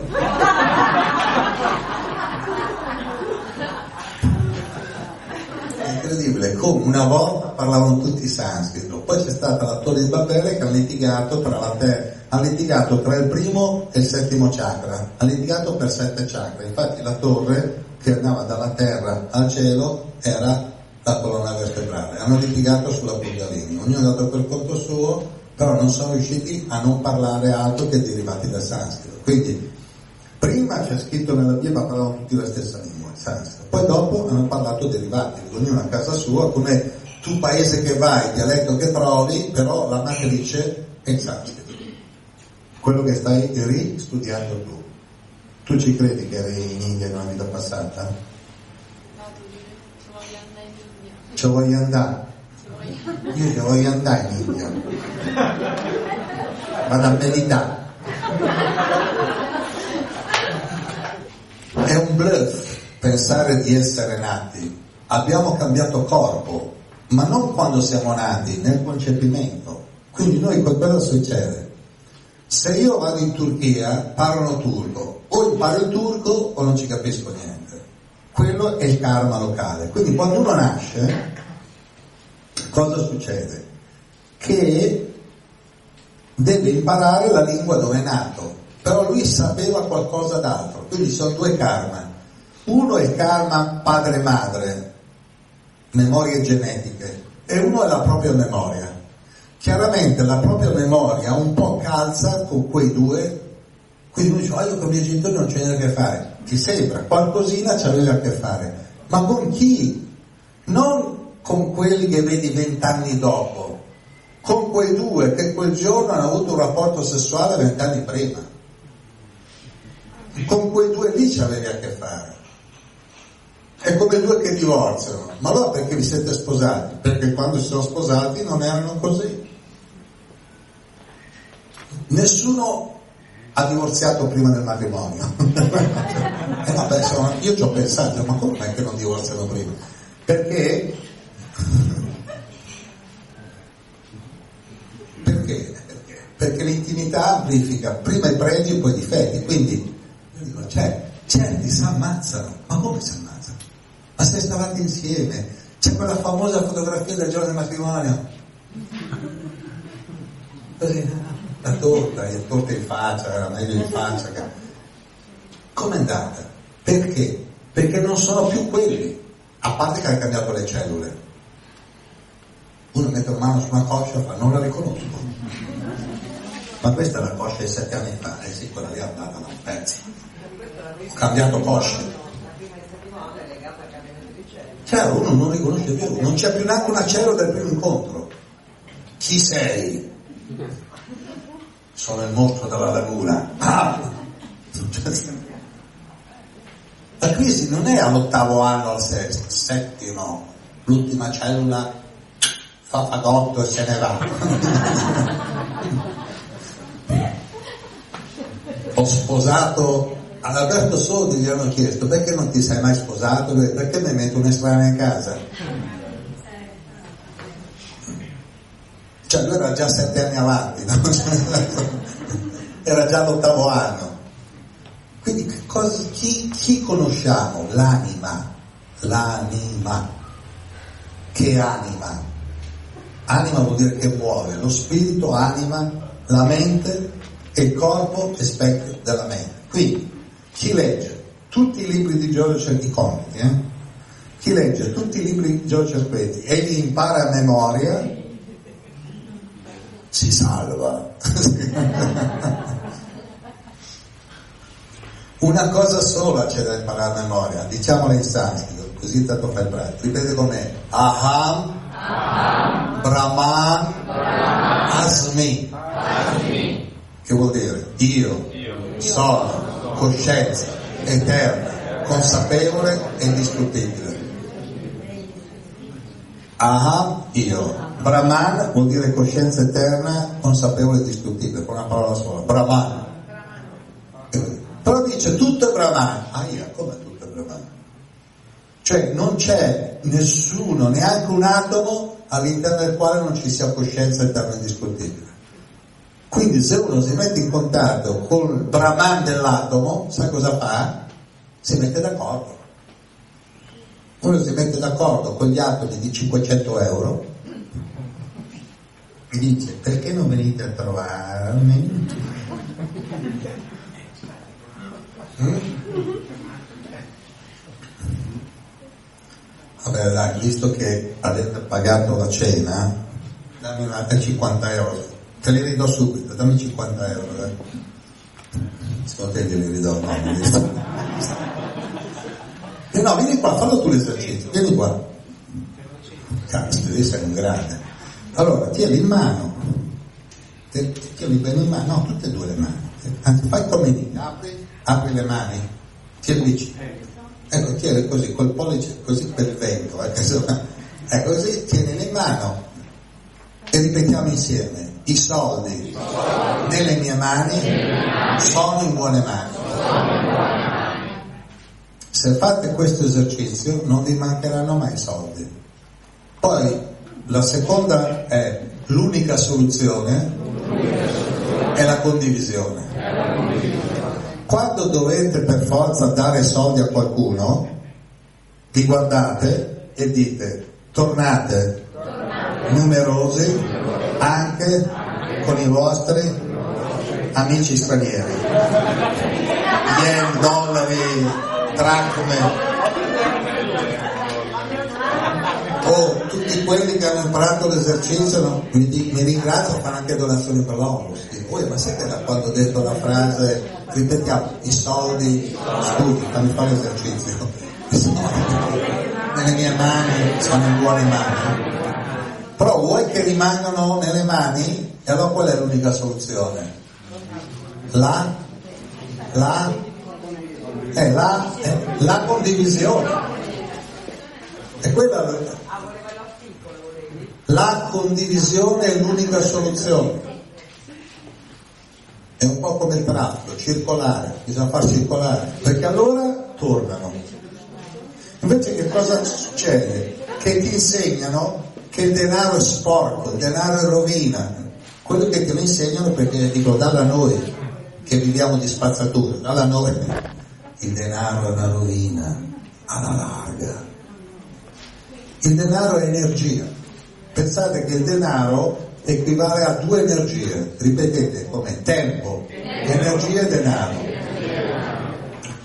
Chi ha molto denaro, quando gli vai a chiedere come va, sapete cosa dice? Non ho tempo.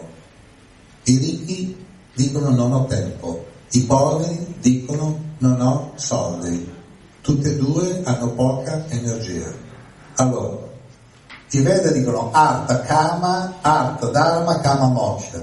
Lavora abbastanza per mantenerti in buona salute, vegetariani. Poi dedica il tempo libero alla tua ricerca spirituale e a godere senza effetti collaterali. Cosa vuol dire godere? Grazie, è stato un piacere. Vedi come faccio girare.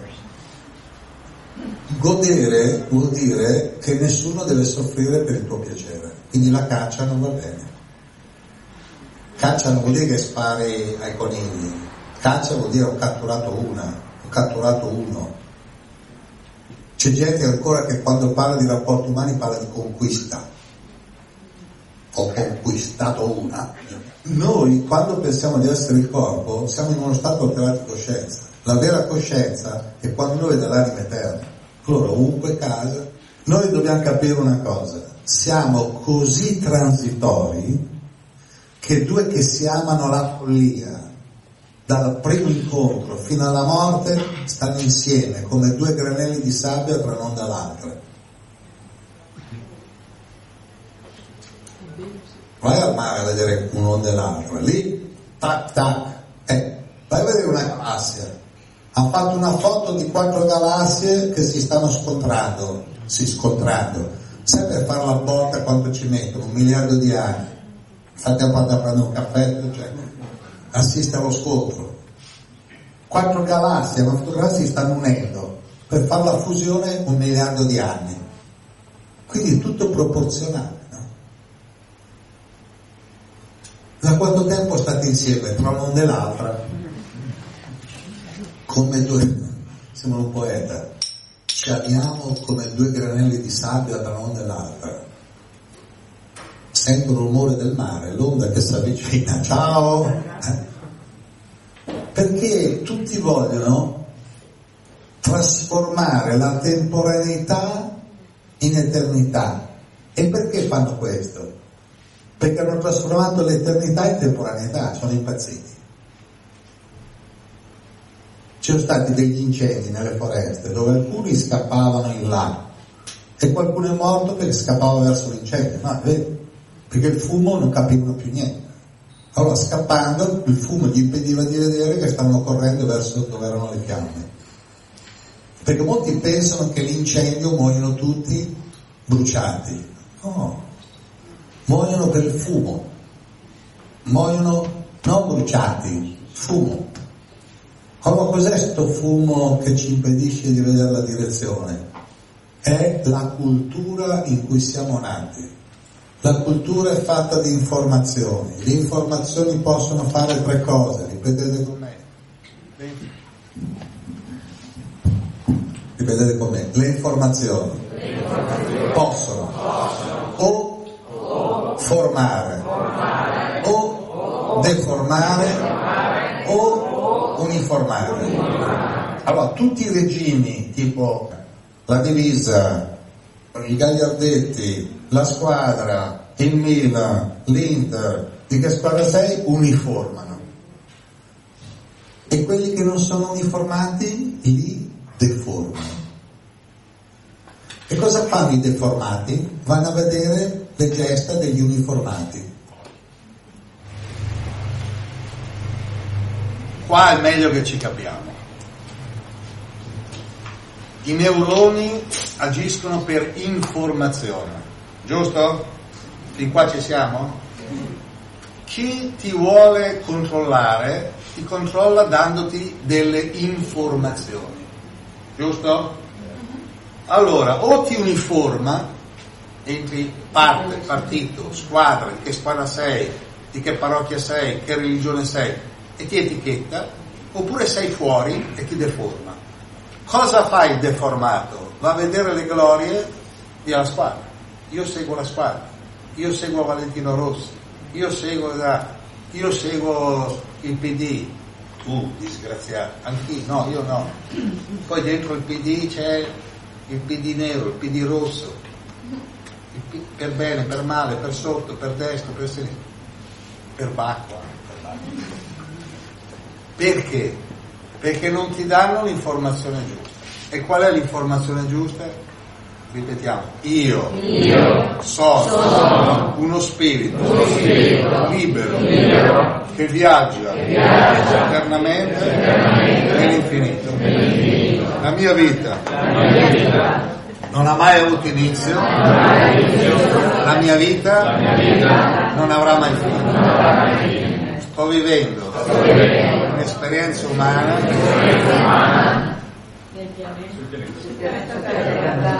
La professoressa sta sempre un po' avanti sul pianeta Terra. La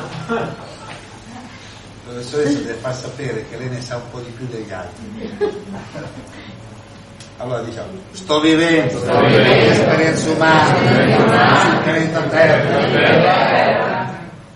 In questa vita, ripetete come faccio la professoressa e facciamola contenta, diciamo così, faccio la professoressa. Pensa, tutti- pensa a un mondo che sono tutte professoresse, massacro. Oh, che massacro. La piccola fa, vi interrogo, fa chi, come osi? C'è il giro, come Dante, c'è il giro dei dannati, il giro delle professoresse, ognuna con regista. La penna rossa. È rimasto. Hai studiato? È lì che comincia il massacro. A scuola nessuno è educato, tutti indottrinati. Ripetiamo ancora, la mia vita non ha mai avuto inizio, la mia vita non avrà mai fine. Chi vi impedisce di dire questo, mollatelo. Per cui tu vuoi vedere se un amico, devi vieni qua, ti devo dire una cosa. La mia vita non ha mai avuto inizio, la mia vita non avrà mai fine. Poi conta quanti secondi sparisce, materializzato. Poi ma ci sei, ci fai? E voi fate la tua vita non ha mai avuto inizio, la tua vita non avrà mai fine, ciao, eh, ho già capito. Queste frasi vi liberano dalla negatività, dai rompipalle, che però gliel'hai hai messo nella mente. Per cui quando all'istante della morte rivede tutto, anche la conferenza la rivedete, io una volta uno ha detto, sai quando mi rivedi all'istante della morte? Uh, che? Pensai che ero lì al letto di morte. No, perché all'istante della morte rivediamo tutta la vita, tutto, anche questo momento. Quindi quando rivede la frase la mia vita non ha mai avuto inizio, la mia vita non avrà mai fine, illumina. È come fuori dal tunnel, la luce. Per questo io dico, ma più persone glielo dico e meglio è. Se non è questa vita sarà la prossima. Ma Bija mantra è sanscrito. Bija, seme, mantra, vibrazione sonora che libera la mente, gliel'hai messa dentro la vibrazione. E dopo ci vai, vai. Quindi il segreto è informarsi, formarsi, riprendere la giusta forma. Alla domanda qual è la nostra vera forma, che si chiama Vigra in sanscrito, è Satchidananda Vigra. La nostra vera forma è Satchit Ananda, che vuol dire eternità, felicità e conoscenza. Dice, che forma ha l'anima? Satchidananda, eternità, felicità e conoscenza. C'è il fuoco. Sai questi che se si sciolgono i capelli riaprono? Uno parlavamo un po' perché parlicchiano anche l'inglese, certo, e uno disse, o è un'allucinazione, io mi ricordo che uno ha detto, next life, United States. Traduzione, prossima vita, Stati Uniti. Quindi vai in America, vedi uno un po' strano, uh, ecco dove t'ho visto, in Kashmir. E molti di questi poi rinati sono tornati in India ed erano più baba dei baba. Io ho visto gente a 18 anni che parlava sanscrito, indi, vestiti come i baba, no? Di dove sei? Laguna Beach, Los Angeles, Los Angeles. Io previous life, yes. Yes. C'è stata l'ondata Ma sapete quando sono rinati molti dall'India in America? Subito dopo la guerra mondiale, quelli chiamati dal 46 in poi, per aggiustare un po' le cose. Infatti sono nati centri di yoga, centri di meditazione, no? La Jamuna Prasad, no? che era uno psicologo che diceva noi non abbiamo bisogno di prove dell'incarnazione, però facciamo una ricerca e diamoli agli studiosi occidentali, cose che lui ha fatto. Allora un giorno, e, e la Giovetti l'ho invitato lì, ma io non l'ho visto il programma. Siccome ho sentito parlare di lui, vado ad Allahabad, Allahabad, in una periferia di Allahabad, in una casa, c'è un indirizzo, suono alla porta, arriva uno ad aprirmi, un ragazzo, dico, oh, voglio incontrare Jamuna Prashad, ho un appuntamento karmico. Questa una tecnica. Un appuntamento karmico, ah, please, please, come, come. Jamuna Prashad, brother, brother, eh. Chai, chai, chai vuol dire te. Mi fa, è un po' di notti che sogno che arriva uno, uno da Milano. Io vengo da Milano, allora, quegli anni lì, detto, sono io. Oh, questo mi ha scritto per quattro anni, sempre quella biro che, ma faceva sempre il biro che ogni tre parole c'è una macchietta di inchiostro, no? Eh? Un aerogramma diceva, Giorgio, continua la mia opera, insegna la reincarnazione, mai risposto. Dopo 11 anni, qui vado là, suono alla stessa porta, apro, ed era lui. Mi fa, ho deciso di lasciare il corpo. Ah, infatti stavo aspettando 11 anni dopo. Dopo sei mesi ha lasciato il corpo, mi è arrivata la lettera, sai indietro, dopo la lettera c'era da qualche parte, cose. Sono gli amici di Giamuna Prascia perché c'era suo giro, perché lui era professore anche in pensione, aveva degli studenti che studiavano con lui i casi, 5.000 casi studiare di reincarnazione. Yamuna Prashad ha lasciato il corpo, gli ultimi mesi parlava sempre di te, caro Giorgio, e continuava a dire, prima di lasciare il corpo, seguirò il consiglio di Giorgio. E qual era il consiglio di Giorgio? Rinascere. Dopo due anni e mezzo stavo andando a Biella, l'unica volta che sono andato a Biella, l'unica volta che sono andato a Biella in treno, perché avevo conosciuto lei, poi non sono mai andato in treno, ho preso Milano-Biella, alla stazione di Ro il treno ferma e io ho avuto, sai quando hai il brivido, no? Vedi anche adesso, vroom. Porca. Ho detto, io ho una prasciata è rinato qua, a Ro. Sono a Ro, vicino a casa, ti stanno circondando, cioè Garavate, una prasciata. Qui sta vicino a Ro, quanto disti da Rotto? 10 km, poi ci arriva a casa, ti bussa, sono già una prasciata, fuori soldi. Vado a casa dei suoi genitori, i suoi genitori hanno acceso la televisione, studio aperto, il giorno prima hanno fatto vedere un enorme cerchio sul grano. Non hanno fatto le riprese. Arrivano i nostri. Avete capito? Allora, chi è che fa i cerchi sul grano? O i Siddha, o i Siddha, o i Deva. Come sai quando nasce un bambino? Quando nasce un bambino il fiocco è...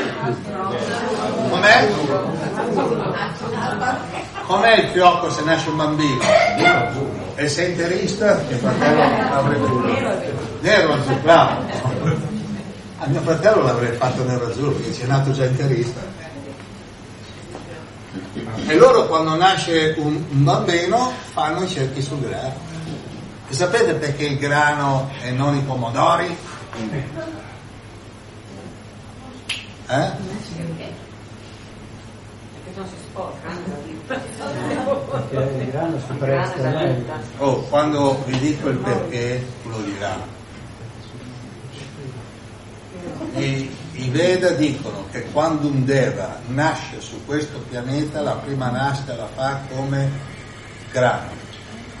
Quindi io vi dico una cosa, sciogliete i rimpianti, perché i rimorsi sono educativi, cioè il rimorso ti dice hai sbagliato, correggiti, il rimpianto ti rimane anche la prossima vita. Quindi la morte peggiore, l'agonia, i rimpianti. Cioè avresti voluto fare questo e invece hai fatto quello. E quello non era quello che volevi fare. Non ti ricordi neanche perché l'hai fatto, in base ai condizionamenti. Quindi il rimpianto, il rimpianto. Non è che uno dice, "Eh, dimmi che ero la eh, studia, studia. Cioè nel senso preparati. È vero? Il punto è questo. Se tra i 40 e i 45 sono morti 100 milioni di soldati, da qualche parte sono morti 100 milioni di soldati, 200 milioni di civili, non si sa neanche quanti ne sono morti, da qualche parte sono pure rinati. No, ascolta, ascolta bene. Leonard Wilder, ne parlo nel libro Il corno con la chiara luce, per 25 anni ha fatto, un, un professore inglese per 25 anni ha fatto regressione alla vita precedente dove metteva, io ho visto le persone in stato ipnotico totale, io ho visto un americano che parlava del Kashmir di yogi che volavano, che si alzavano a terra in meditazione, no? Ed era impressionante perché si vedevi proprio la scena, perlomeno se. Però ha detto, io però quando vedo che qualcuno è morto in un campo di concentramento, lo riporto subito indietro, lo risveglio e non glielo dico. Quindi non bisogna rivelare troppo dolore delle vite precedenti. Però come fai a dire a uno tu hai ammazzato sette persone? Ah, io. Ma non me lo dovevi. Cioè, no? bisogna stare attento perché è una bomba orologeria la vita precedente. No? Hanno mandato un video tramite Facebook, arriva da Cavoi. C'è la scena di un assassino. A un certo punto sono un poliziotto e una poliziotta. È un video proprio, no? Fatto bene, no? Perché a un certo punto lui fa, vediamo se è stata violentata. Allora c'è una torcia blu, spegne le luci e dice se è stata violentata lo sperma sul suo corpo avrà questo colore. Gli spara contro sta pila, vedi la scena, si vedono delle macchie di poi si gira così e quella, la poliziotta aveva una macchina qui.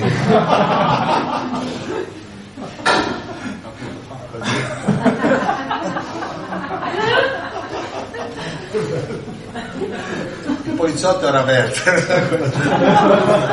Senza, no, uno vuole sapere, vuole scoprire, vuole indagare. Wilder mi diceva certe cose meglio non dirle. Però, attenzione, studia le tue tendenze a qualcuno è venuto in mente, ah vorrei andare in India, in Africa, aiutare i poveri? Dalle vite precedenti. A un altro gli è venuto in mente, ah io vorrei fare l'attore, l'attrice, dalle vite precedenti. Cioè, il punto è, la tendenza rimane.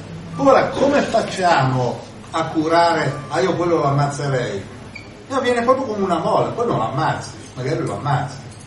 Cioè, ci sono certi che rifanno, poi dopo dico, oddio cosa ho fatto? È stato un rigurgito di vita precedente, scattata la moda. Allora l'antidoto è esattamente fare l'opposto. Invece molti pensano che perdonare vuol dire autorizzare. Lei è una ladra, io la perdono e lei c'è grazia vado a rubare. Cioè sono perdonato. No. Per quello che i peccatori perdonano e continuano, perché non cancellano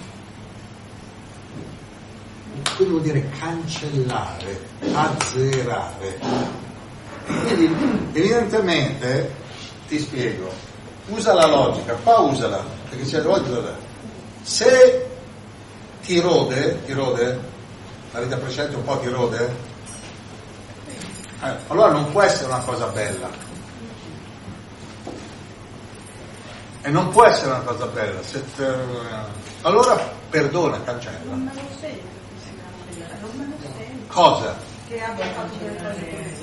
Ma vedi, sai quali sono le cose più brutte che uno può fare in una vita, precedente o presente? Quando commette del male a nome di. Cioè, non pensare che un soldato va in guerra, spara e si sente male, perché si sente autorizzato. Cioè, come fai a trasformare milioni di ragazzi in assassini? Li autorizzi. Però non puoi autorizzare la coscienza. Allora nella coscienza rimane un malessere profondo che te lo porti anche la vita dopo. È come dire, 30 anni sono tanti, però ci sono 7-8 episodi che lasciano il segno. Se tu vedi una macchina nuova, prendi un sasso e, e fai una botta, cosa dici? Che la macchina è ammaccata oppure dici che la macchina è perfetta a parte un bozzettino? Dici che la macchina è ammaccata. C'è un detto che ogni tanto conviene usare, stendiamo un velo pietoso sul passato. Il passato di verdure è pronto, la cena è pronta. Preparati a sapere. Dai, Preparati a sapere. Io voglio sapere, poi dopo non sono pronto. Poi gli il coccolone. Ammetti che ti viene in mente che hai trattato male i bambini, adesso rimedia, trattali bene. No? Adesso ci sono dei giudici, ci sono dei giudici intelligenti che dicono hai commesso un crimine, bravo, adesso fai un lavoro socialmente utile. Che ci frega di tenerti in galera? Fai un lavoro socialmente utile. In America, se il figlio no, lo beccano sotto una certa età, guarda cosa io sono stato nove anni. Allora, se beccano questa ubriaca che guida la macchina, sai cosa fanno? Acchiappano i genitori, dicono devi fare per ogni 200 ore di lavoro socialmente utile. Sai cosa gli fanno i genitori al figlio? Gli mandano,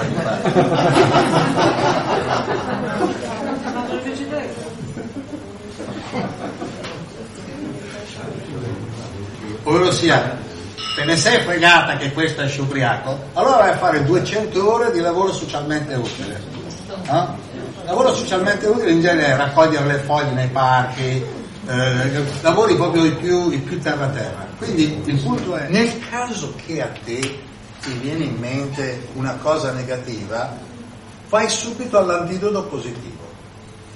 E ogni persona che vedo, al primo secondo vedo questa vita, le vite precedenti. Allora poi lo dice a tutti, eh sì, e se non è pronto, vieni, oh, prendi, vieni qua, fai un lavoro socialmente utile, danne uno per uno cominciando da Don Andrea.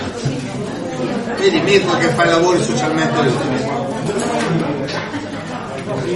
Dì, fate come me, date una donazione, dillo. Dì, Fate a me, date una donazione. Quindi prendi il nome di questo, eh? Io so dove abita, eh? Dì, fate come me, date una donazione, dillo. Fate come me, date una donazione. Prendi Elargite, sotto, andiamo a casa sua dopo.